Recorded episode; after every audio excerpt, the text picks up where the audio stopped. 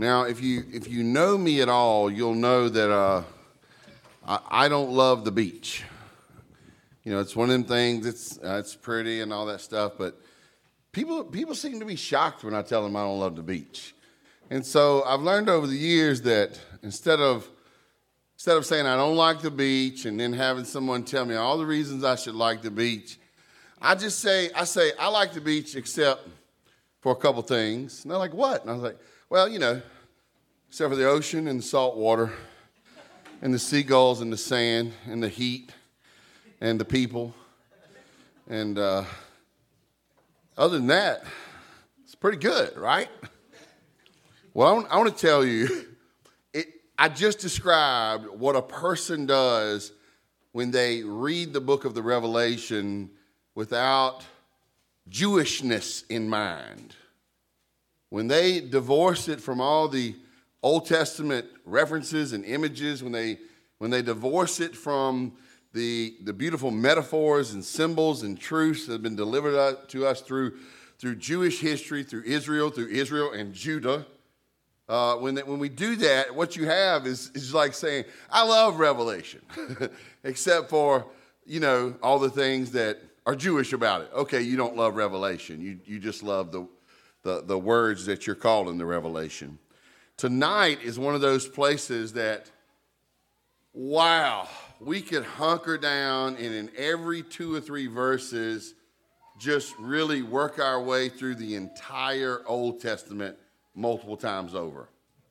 And I think, I think what makes a lot of people struggle with this sort of metaphor and imagery packed with truth is that I, I, think we sometimes forget that time means nothing to God. It just doesn't mean anything to God. Um, you know, we're sort of bound in time, and He has created a time system for us.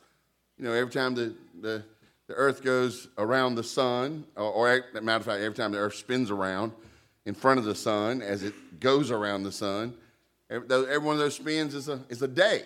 But God, God stands outside of that whole system.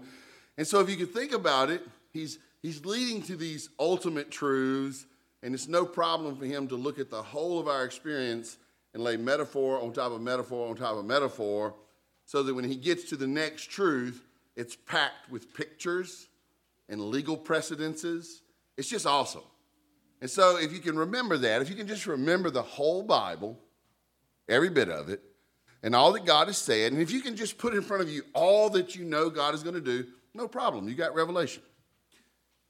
You got it? So everybody, they don't got it, do they? John, I think you're the only one that's getting what I'm saying. It's hard to hold all that in view as you're looking at one thing. You tend to just look at the one thing and forget it's stacked on top of a lot of things, and a lot of things are stacked on top of it. Tonight, we're looking at what's basically, what's basically, for lack of better terms, a break in the action during the time of the Great Tribulation, the last of the last days. And we're seeing that God's going to do a thing during this, during this break, and, and He's given it to us in a very compact story. For example, He's going to say, I'm going to get two witnesses. They're going to witness for three and a half years. I'm going to kill them. I'm going to raise them dead, bring them up to heaven, and it means something. So He's given us a compact story about something that's going to happen. And we got to ask the question why? And why is this so Jewish? You know, I'll tell you, it's so Jewish because it's so Jewish. Don't expect to go to the ocean and actually not be at the ocean. This is a very Jewish story. And we're dealing with events related to the future, but we're also telling it through imagery of the past. And so, Casey, it's no problem for me to see how some people can't decide which, which, which, which lane to take here. And so tonight, I'm hoping that in the name of Jesus, if I confuse you, that the Holy Ghost will defuse you. Let's look at Revelation chapter number 11, and we're going to handle the whole passage. It sounds long. I mean, the whole chapter, it sounds long, but it's not. Beginning at verse 1. Then I was given a measuring rod like a staff, and I was told, to Rise and measure the temple of God and the altar and those who worship there. But do not measure the court outside the temple. Leave that out. for it is given over to the nations, and they will trample the holy city for 42 months. And I will grant authority to, to my two witnesses, and they will prophesy for 1,260 days, clothed in sackcloth. These are the two olive trees and the two lampstands that stand before the Lord of the earth. And if anyone would harm them, fire pours out from their mouth and consumes their foes. I wish Steve Riley was here. I always look up at Steve Riley at these points. He's with family, and because Steve is just, I can see him. He's visualizing this. You know, he's just in this story. And, and I would look up with him, and he'd be somewhere over here, and I'd find his face. He would be loving this thought of fire pouring from someone's mouth. Verse 6, oh, excuse me, middle of verse 5. If anyone would harm them, this is how he is doomed to be killed. They have the power to shut the sky, that no rain may fall during the days of their prophesying. And they have the power over the waters to turn them into blood and to strike the earth with every kind of plague as often as they desire. And when they have finished their testimony, the beast that rises from the bottomless pit will make war on them and conquer them. And do you see it, church? Kill them. Wow. Gets worse. And their dead bodies will lie in the street of the great city that symbolically is called Sodom and Egypt, where their Lord was crucified. For three days and a half days, excuse me, for three and a half days, some from the peoples and tribes and languages and nations will gaze at their dead bodies and refuse to let them be placed in a tomb. And those who dwell on the earth will rejoice over them and make merry and exchange presents because these two prophets had been a torment to those who dwell on the earth. But after the three and a half days, a breath of life from God entered them, and they stood up on their feet, and great fear fell on those who saw them. Then they heard a loud voice from heaven saying to them, Come up here. And they went up to heaven, and there were loud voices in heaven saying, the kingdom of the world has become the kingdom of our Lord and of his Christ, and he shall reign forever and ever. Just pause right there. Did anyone suddenly start hearing Handel's Messiah there? I, I, every time I read it, I do. He shall reign. Okay, we're going to stop. Verse 16 And the 24 elders who sit on their thrones before God fell on their faces and worshiped God, saying, We give thanks to you, Lord God Almighty who is and was, for you have taken your great power and begun to reign. The nations raged, but your wrath came, and the time for the dead to be judged, and for the rewarding, and for rewarding your servants, the prophets and saints, and those who fear your name, both small and great, and for destroying the destroyers of the earth. Then God's temple in heaven was opened, and the ark of his covenant was seen within his temple. There were flashes of lightning, rumblings, peals of thunder, an earthquake, and heavy hail. God, we love you because you first loved us. We thank you for a chance to be in this word. In the weakness of flesh, grant us the gift of preaching. May our being under the word be a blessing to our souls. In Jesus I pray. Amen and amen. There's a lot that could be divided. Uh, we could actually, I think, do a small Bible conference on the, uh, the 144,000 misconceptions born from Revelation 11. Uh, and since no one has to work tomorrow, I think it's a good time to work through that. Praise. And if you're retired, we'll still be here Thursday. Um, no, let me give you a few ideas and dip down into some of the details. And what I pray is the, the, big, the big truth will be a real blessing to you and the application that'll come from it, and that you'll be inspired to dig down into some of the details. First, let's see this God doesn't miss a jot or tittle of the actions of those who refuse the Christ. I want you to notice in Revelation chapter 11 that God, in John's revelation, calls John into the action, and he says to John, Take this measuring rod, measure the temple Rise and measure. I want you to do a job for me, John. I'm involving you in this, this work. He's teaching John. He's teaching the Apostle John. The Apostle John is and was teaching the church. Now, we're not going to get into all this, but you actually find measurements all over the Bible. I would ask you to, I would actually urge you to just go do a, a word study on things that got measured in the Bible. It's actually fascinating. I did, it was fun. But there's a measuring rod brought out in Ezekiel chapters 40 through 43, and uh, they measure the temple there. Now, we believe there's at least five temple periods, and we're not going to get into all that, but let me mention them and maybe whet your appetite for personal study. There's, there's a temple of Solomon, and we know what happened there. There's a temple of Zerubbabel, which is always just fun to say. Amen. And we know what happens there.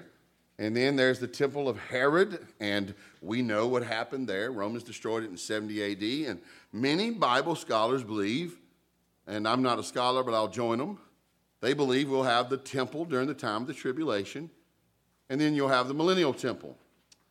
And uh, I, I, think, I think what we're being asked to see here is the measurement of that future rebuilt temple. And John is being told to rise and measure it. And more than the size, it's how measuring something is often portrayed in the scriptures.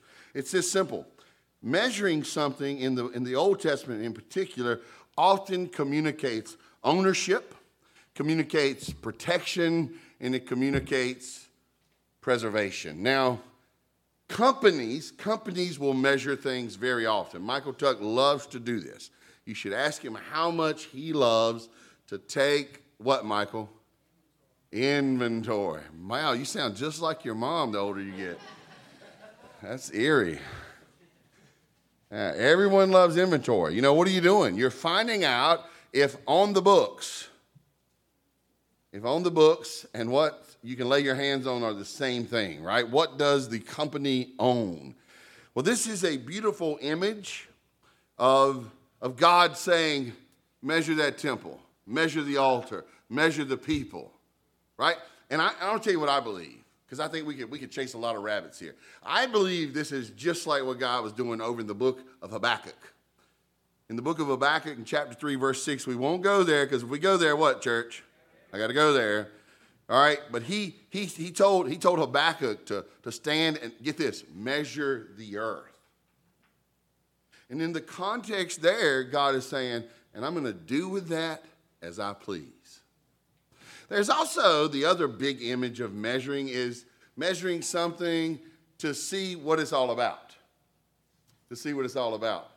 Clay and I were out at the schoolhouse in Virgilina the other day, and Clay had discovered it before me, and he brought it to my attention we had mishandled a window, and, uh, and the window had fallen out and was broken. And thus my heart was broken because these are expensive windows, or part of the window, not the whole thing. And, and Clay and I, we were, we were doing this thing, man. We were measuring it and getting numbers off of it because we wanted it repaired, right?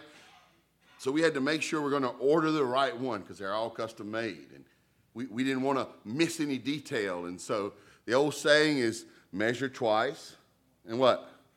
See how many people know that, right? So there's this idea of let's get a real accurate assessment of what's there. I, I, like the idea of inventory as an illustration. Now, now, what's the big deal here? Again, I think we could do a series on this. I think the big deal is God is saying, know, the earth is mine, and whatever you build on it's mine, and whether you build it for the right purpose or the wrong purpose, I'm going to show you is mine. Somebody ought to say amen. And I want to tell you, this is also just like that imagery you get in Daniel where he says, you're going to see the writing on the wall. And does anybody remember what it said? You have been measured and found wanting. Several of you remember. So, what's he going to do here? He's going to take a measure of something and, and just See, see where it's at? Wow, this is kind of scary. Now, some people believe that the temple will literally be rebuilt, and some believe it won't. I know this much there's people all over this globe who are working to make it happen. I mean, right now, there are a bunch of people in Israel, honestly, who could care less. But there's a bunch of people who could care, couldn't care any more than they do. They deeply care There's actually a huge committee with a lot of money behind it, always probing how they can make it happen. There are a great many people that want to see the temple restored. Will it happen? Wait and see. I believe it will.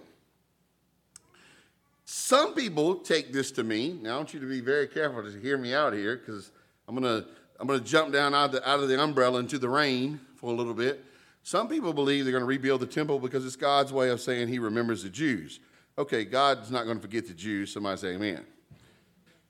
Another group of people say that the temple is going to be built, rebuilt, and it's going to be rebuilt by the forces of the Antichrist, and those who worship there will A, stand in a stark denial of Christ and in a stark embrasure of the Antichrist. That's scary. And there's another big camp that God is measuring right here because he's recording those who have the revelation of Christ but return to the ways of refusing Christ. Here's what I know. Here's what I know. He's taking a measurement because he's going to make a judgment. I just got back up into the high clouds. I'm above the rain again. He's taking a measurement because he's going to make a judgment. Let me give a quick point of application here. God never does something for nothing, He always has a purpose in mind. When God would ask any of His children, if God would ask any person to test yourself and to see whether you're in the faith, it's because that's what He plans to do too. Test yourself and to see whether you're in the faith. Second thing I'd like us to dig into tonight is this the purposes of the two witnesses. Okay, get this, this is revolutionary, are to be a witness and to proclaim God's purposes. They are called witnesses, and would anyone like to take a stab at another English word we get from the exact same Greek word? The word is martyr. Wow, that sounds ominous, doesn't it? They're called witnesses. Why? Because they are put here to be a witness, to give a testimony. It's not their testimony, they're given a witness of God. And it's interesting to me that they're sent as a duo. I think that's part of that Old Testament law that two people have to testify. It's good stuff. They are sent to prophesy. What is the exact content of their prophecy? If you can, hang around and find out. I'm kind of hoping I don't. What I know is we're not clearly told. And I'm not going to pretend that I know.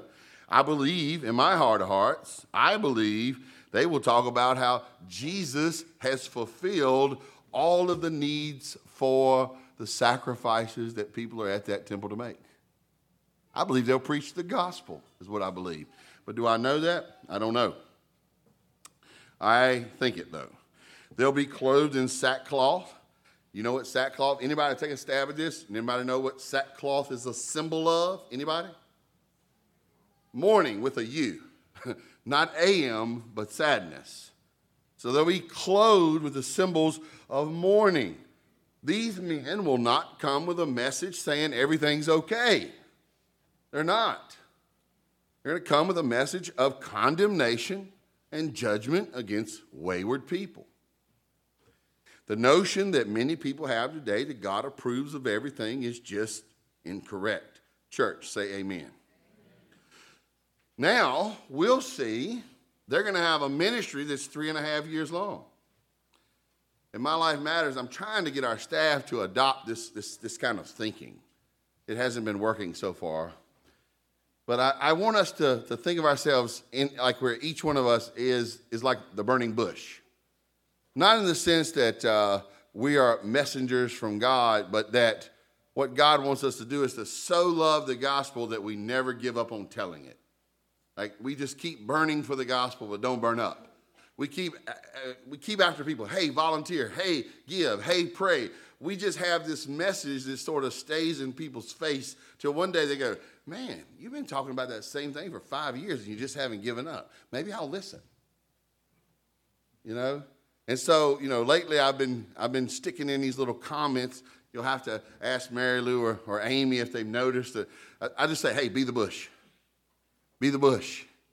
Be that consistent witness to people. Be that consistent testimony to people. Well, they're going to be for three and a half years. They're going to bang that drum. They're going to bang it for all it's worth. They're going to, every day, they're going to bang this drum, so to speak. I actually believe that there's a, there's a, there's a, a, a principled application here. I believe that's, that's the chief reason the church is left on the earth is, is, to, is to bang the gospel drum, to be the bush.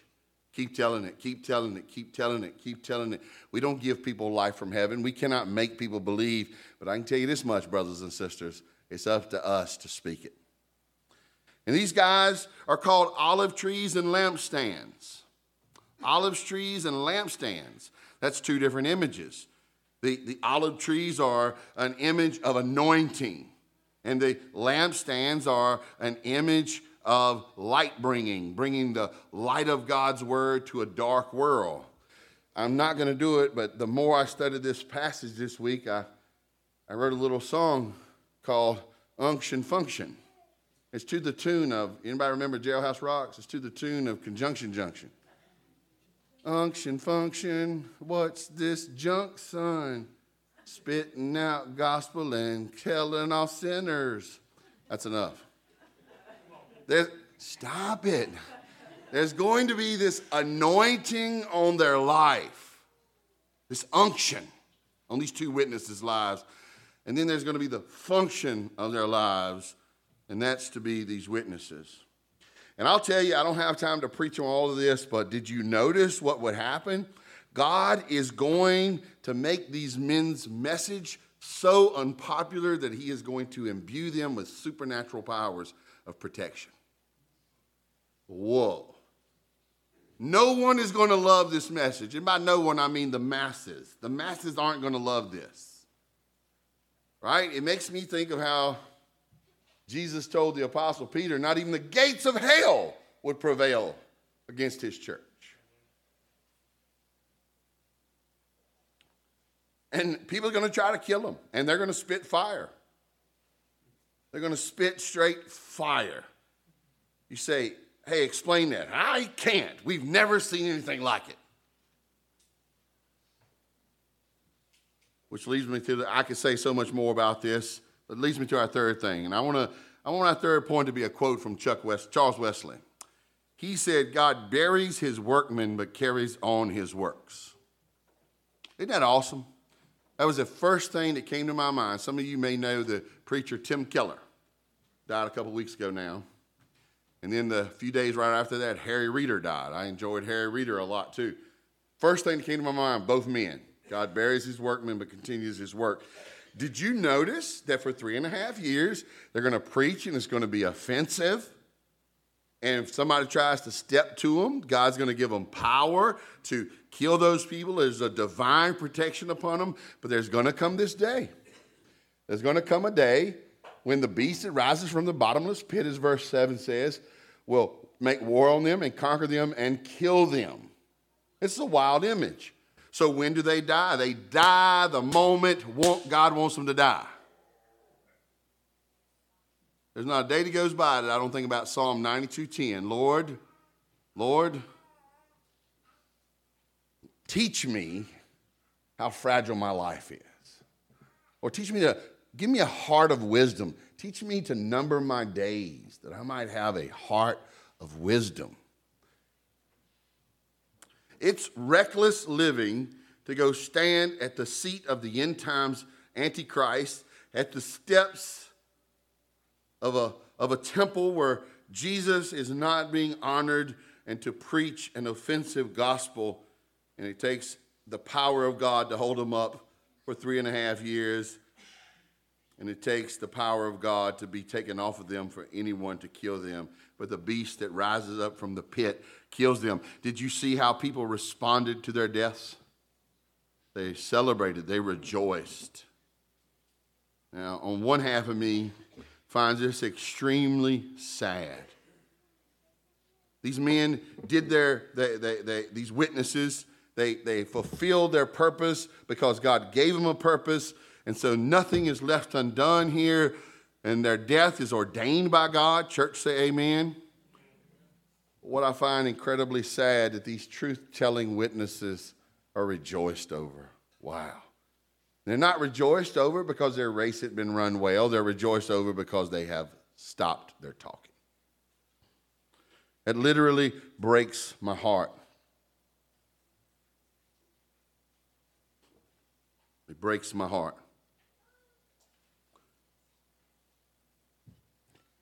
I wonder today, I wonder to today, does the devil dance when the saints fall? I pray that the gospel is so much on my lips that the devil dances the day I go to the dirt. I want that to be my testimony. I want the wicked of my community to say, I'm glad he's dead. I want that testimony. That will mean that I have had a great purpose and have lived a great life and have had a great effect by the power of God. While I've been praying about this, I've went ahead and asked God to give me fire for my mouth. So far, He has not done that, but. But then, after they lay there for three and a half days, what happens? People uh, don't want their bodies removed. They want their, their, their, their dead bodies to be seen there in the streets. It's a disgrace. It's, it's improper. A not handling of their bodies is not just improper, it's unkind. But joke's on you. Amen. God tells the witnesses to get up from death and come up to heaven. Man, good googly moogity. I like to got Pentecostal feet just then. I'm just tired. Good googity moogity, y'all. Did you see it in the scriptures as I was reading it? After three and a half days, verse 11 says, a breath of life from God. Michael, I caught your reference when we began to sing. Hey, you know, Ezekiel sees that valley of dry bones, and what's God say to Ezekiel? Says, Speak to the bones. He asked Ezekiel a question first. He says, Can these bones live? Anybody know what Ezekiel said? You know, you know Lord. You know. You know. So you got these coarse corpses and there's children in the room. I don't want to be unseemly, but what would they have looked like after battling with the beast from the pit and laying out in the street for three and a half days? Probably looked horrendous. You know what I'm saying?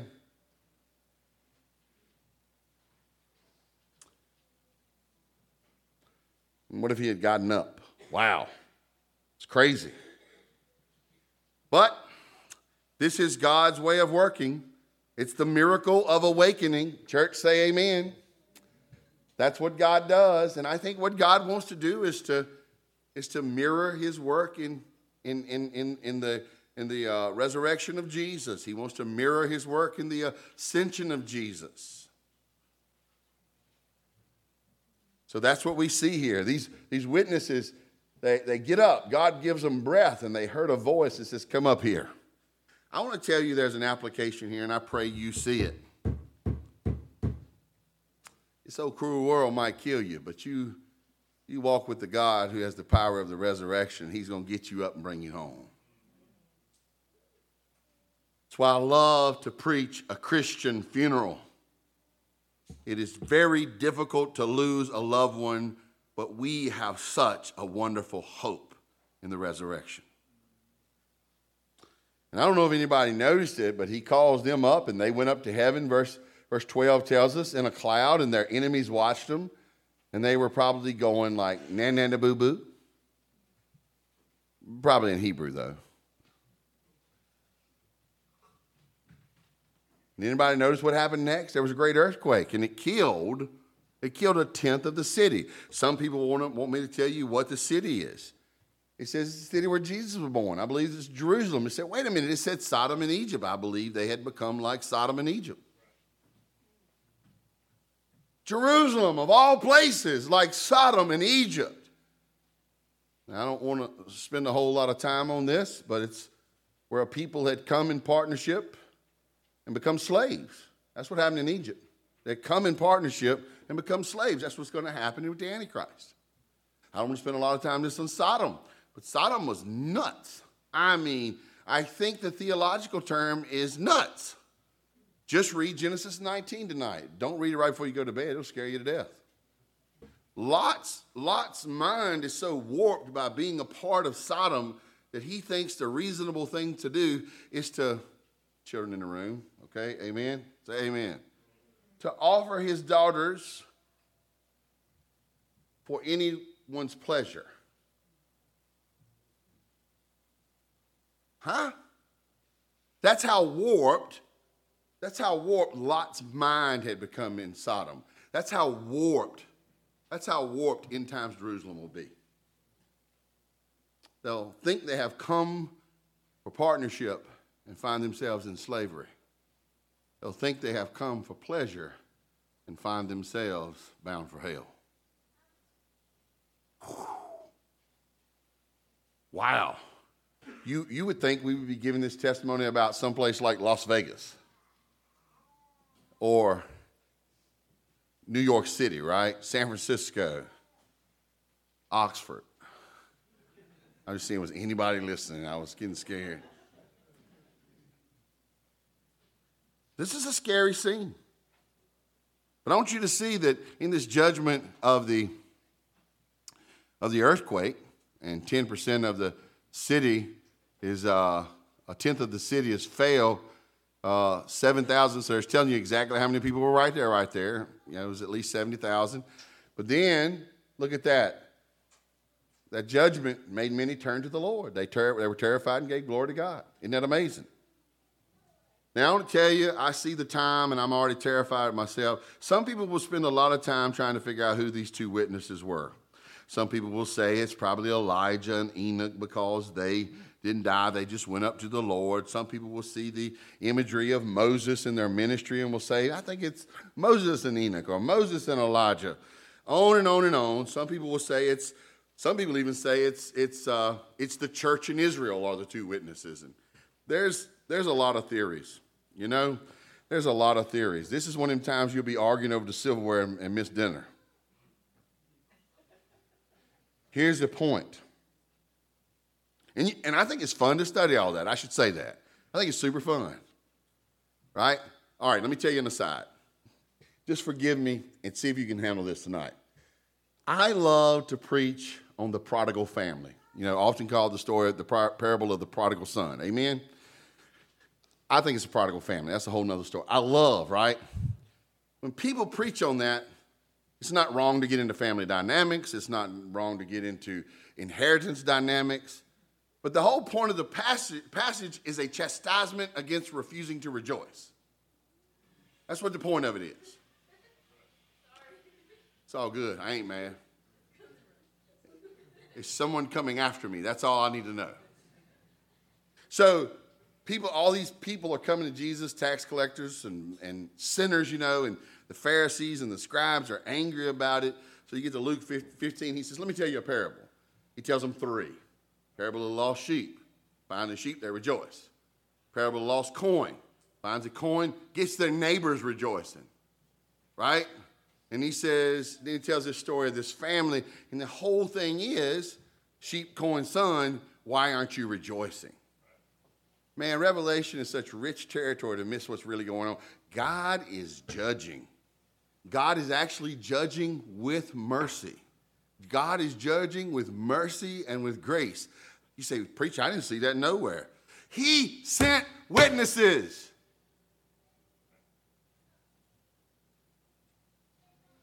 You say, Well, yeah, he also sent an earthquake. Yes. And you see how the earthquake, after the ministry of the witnesses, caused many to give God glory. Don't miss the meal while being angry about your salad fork. Next, the seventh trumpet is blown and fresh worship commences. And if you don't hear anything else, hear that. Amen. That seventh trumpet blows. I, like verse 14. The second woe has ended. Whew, thank you, God. But behold, there's a there's a third woe to come. Right? I was thinking about that as we were singing. Stand up, stand up, stand up. Like, whoa, whoa, whoa. And the seventh angel blew his trumpet, and there were loud voices in heaven. Now, many people believe that this is the moment, this is the moment of the rapture. A lot of people believe this is the moment where Jesus marches out of heaven. doors of heaven is open, and, and he's coming out to, to uh, bestow grace on his people, uh, bestow judgment on the wicked, inflict vengeance on his enemies. I'm not saying it's not. Here's what I'm saying the trumpet blew, and they rejoiced in the sovereignty and reign of God. See, the, the, the, if I was to tell you the truth, I, I'm what you would label one of these mid tribulation guys. And so I agree with it. In other words, I believe the church is going to experience part of the tribulation. I believe it's going to come a point where uh, it's, it's, it's, it's the only time we could sort of say you'll see hell on earth. Because hell's another place. But it's going to be real rough for a while before God uh, just smooshes everything, right? But I don't want to argue about that because there's a greater point here. What's the point? The point is when this trumpet is blown at the judgments of God, at the wisdom of God, at the power of God, because of the reign of God, the creatures of heaven rejoice. Now, again, I'll tell you, if somebody says, don't be tempted to think I'm evading anything. I, I, I believe this is a very special moment, a big moment. Now, I'll tell you what clues I, I look at to see that. It says that the, uh, the, uh, he's begun to reign. Well, he's always reigned, but what he means is he's going to reign over this, this temporal earthly realm. And the, the nations have raged, but that's going to start coming to an end because wrath is coming. And, and he's going to reward the servants and the prophets and the saints and those that fear his name. And he's going to destroy the wicked. I mean, he's going to come and finish what he started. So when this seventh trumpet is blown, we see worship from heaven. And then, last but not least, and very quickly, seeing the time, hallelujah, the temple is in heaven is opened, and we are given a blessed glimpse inside. Anybody notice just how verse 19 is almost just thrown in? God's temple in heaven was open, and the ark of the covenant was seen within his temple. Wow. This is such a, a neat thing for me. And, and I think this is one of these moments where John can barely describe it. He says, Man, we saw it in there, and there was a storm like you ain't ever seen flashes of lightning, rumblings, peals of thunder, earthquake. Man, there's stuff going on in there the power of God in the temple of God, in the heaven of God, at the altar of God, where the throne of God is. There's the worship of God that can't even be described by the people of God who are bound to the earth of God. And John is saying, we got a vision up into there. We got a look into there, and it was incredible. Thank God that He gives us this glimpse into heaven. You ever notice that when people portray heaven on movies, there's just people sort of floating around and they're always playing harps? You know, they don't have banjos in heaven. I know it. I know it. I know they are. They have electric guitars. They're always, oh, bring. No, man, it's going to be wild. It's going to be so wild, we don't even presently have a language to contain how awesome heaven will be. She agrees. And they get a glimpse of the ark. You know what that ark is? That ark is that ark is the ark that the earthly ark is pictured after. That ark is so awesome.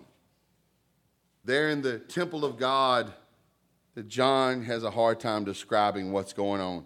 Let me tell you what what we should see here. Beloved saints of God, we should see that just like the veil was rent in the temple and the people of God were given access to God, here in the vision that God gives John, we see that the people of God will really have access to God.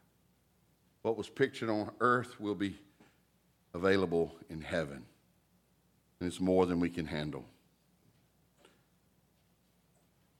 I think, and this is big, don't miss this. I believe it's important for the Jewish people that we see the ark. I believe this is a direct sign to our Jewish brothers and sisters that he's not done with them, he's not done with their worship, but there's a reality that they must come to and that we must come to too. We're only invited as second hand, they're invited first. Say, I don't like that. Well, argue with God. Amen. And I love, and, and man, I'm, I'm telling y'all, brothers and sisters, there's so much to be said here, so many pictures to paint. I stood above the clouds and only dipped down into the rain. This is what I know. This is what I know that I know that I know. God raised up some witnesses. They preached in tough circumstances. He sustained them until their work was done. The world killed him for the very thing God called him to do. God resurrected him, called him to Himself, and He did not leave one single thing undone.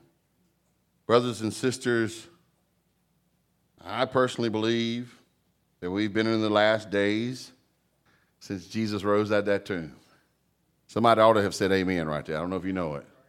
Now, when are the last of the last days? Well, we've got a lot of signs. You won't miss it. You won't miss it. All right, you know, and if you happen to be around, if you see a couple guys in front of a, a temple in Jerusalem wearing sackcloth, breathing fire, and preaching the gospel, hey, it'll be a great sign. And I believe if God wants me to see it, I'm going to see it. And I don't believe I need to know who they are. I believe I need to believe that God's mercy is going to keep sending witnesses until the very end. I love that, actually. Now, I'm in the last days. I don't know if I'm in the last of last days. I don't know exactly when they'll begin, but I know I won't miss them. Amen. I won't miss them. Too many signs. Right? But I won't unction and function in my days too. I want to be faithful to the gospel now, right? I want to be, I want to tremble at this truth. God might let me get killed in the ministry, but I want to celebrate this truth. He has resurrection power. Brothers and sisters, I have two urgings for you. To, to the people of God here today, I would say what's important to God at the end is his message. So it seems like it should be important to us today. Does that make sense to anybody but me? What is he taking a look at? What is he still sending forth, even in the worst of circumstances? His word. It should be important to us. Witnessing. You know, maybe I could get East Rock in on my My Life Matters messaging. Be the bush. Be faithful. Be faithful. The other thing I would say to my brothers and sisters is believe it. Believe it. Not a single injustice not a single unrepented of injustice on the face of this planet is going to escape God's notice. Hallelujah. There are so many ways that encourages me. Do you know how many millions of babies have been put to death? Do you know how many rich people are robbing the poor with their greed? Do you know how many poor people are robbing stores because of their lack of faith? We're, we're killing our earth. Uh, I mean, you, you can label me whatever you want to label. We're killing our earth. We're bad stewards. Man, the list just doesn't quit. We're more concerned about our culture than we are the kingdom. But God's not going to leave anything undone. He's going to rescue his people, and He's going to deal with the wicked part of rescuing me is driving wickedness out of me. Part of dealing with the wicked is putting the kingdom before them. My last invitation do you stand outside of the covenant faith of God? He has this covenant. He's made several. The most recent and ever standing one will be the covenant with Jesus. And the Bible says that you come into that covenant by faith. You believe in your heart and confess with your mouth. And you remember that covenant so many ways. One, by the continual presentation of Jesus as the Logos, his word coming over us. When we take the Lord's Supper, the body and the blood, when we see people baptized, death and resurrection, when we see will, when we see people married, right? The words and the ceremony preaching the gospel, Christ and his church.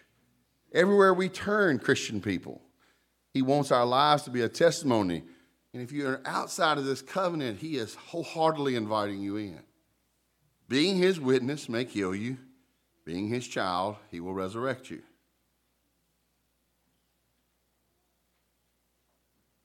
Do you know Jesus today? And by know, I don't mean know about. I mean, have you made him yours? Believe in your heart, confess with your mouth, and come into the covenant.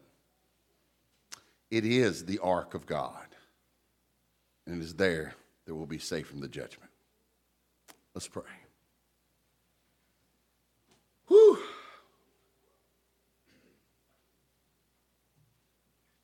Father, as we together and individually, as we consider these things, you just want us to know you. Many of us, the vast majority of us in this room, we just want to love you. We know a judgment is coming and it will happen in ways that we will find difficult to even explain if we live to see it. But we also know that Jesus is our ark. Lead your children to rejoice in a place and a person of safety. If there be any outside of this grace, give them life, give them faith, and bring them safely in. In Jesus I pray. Amen.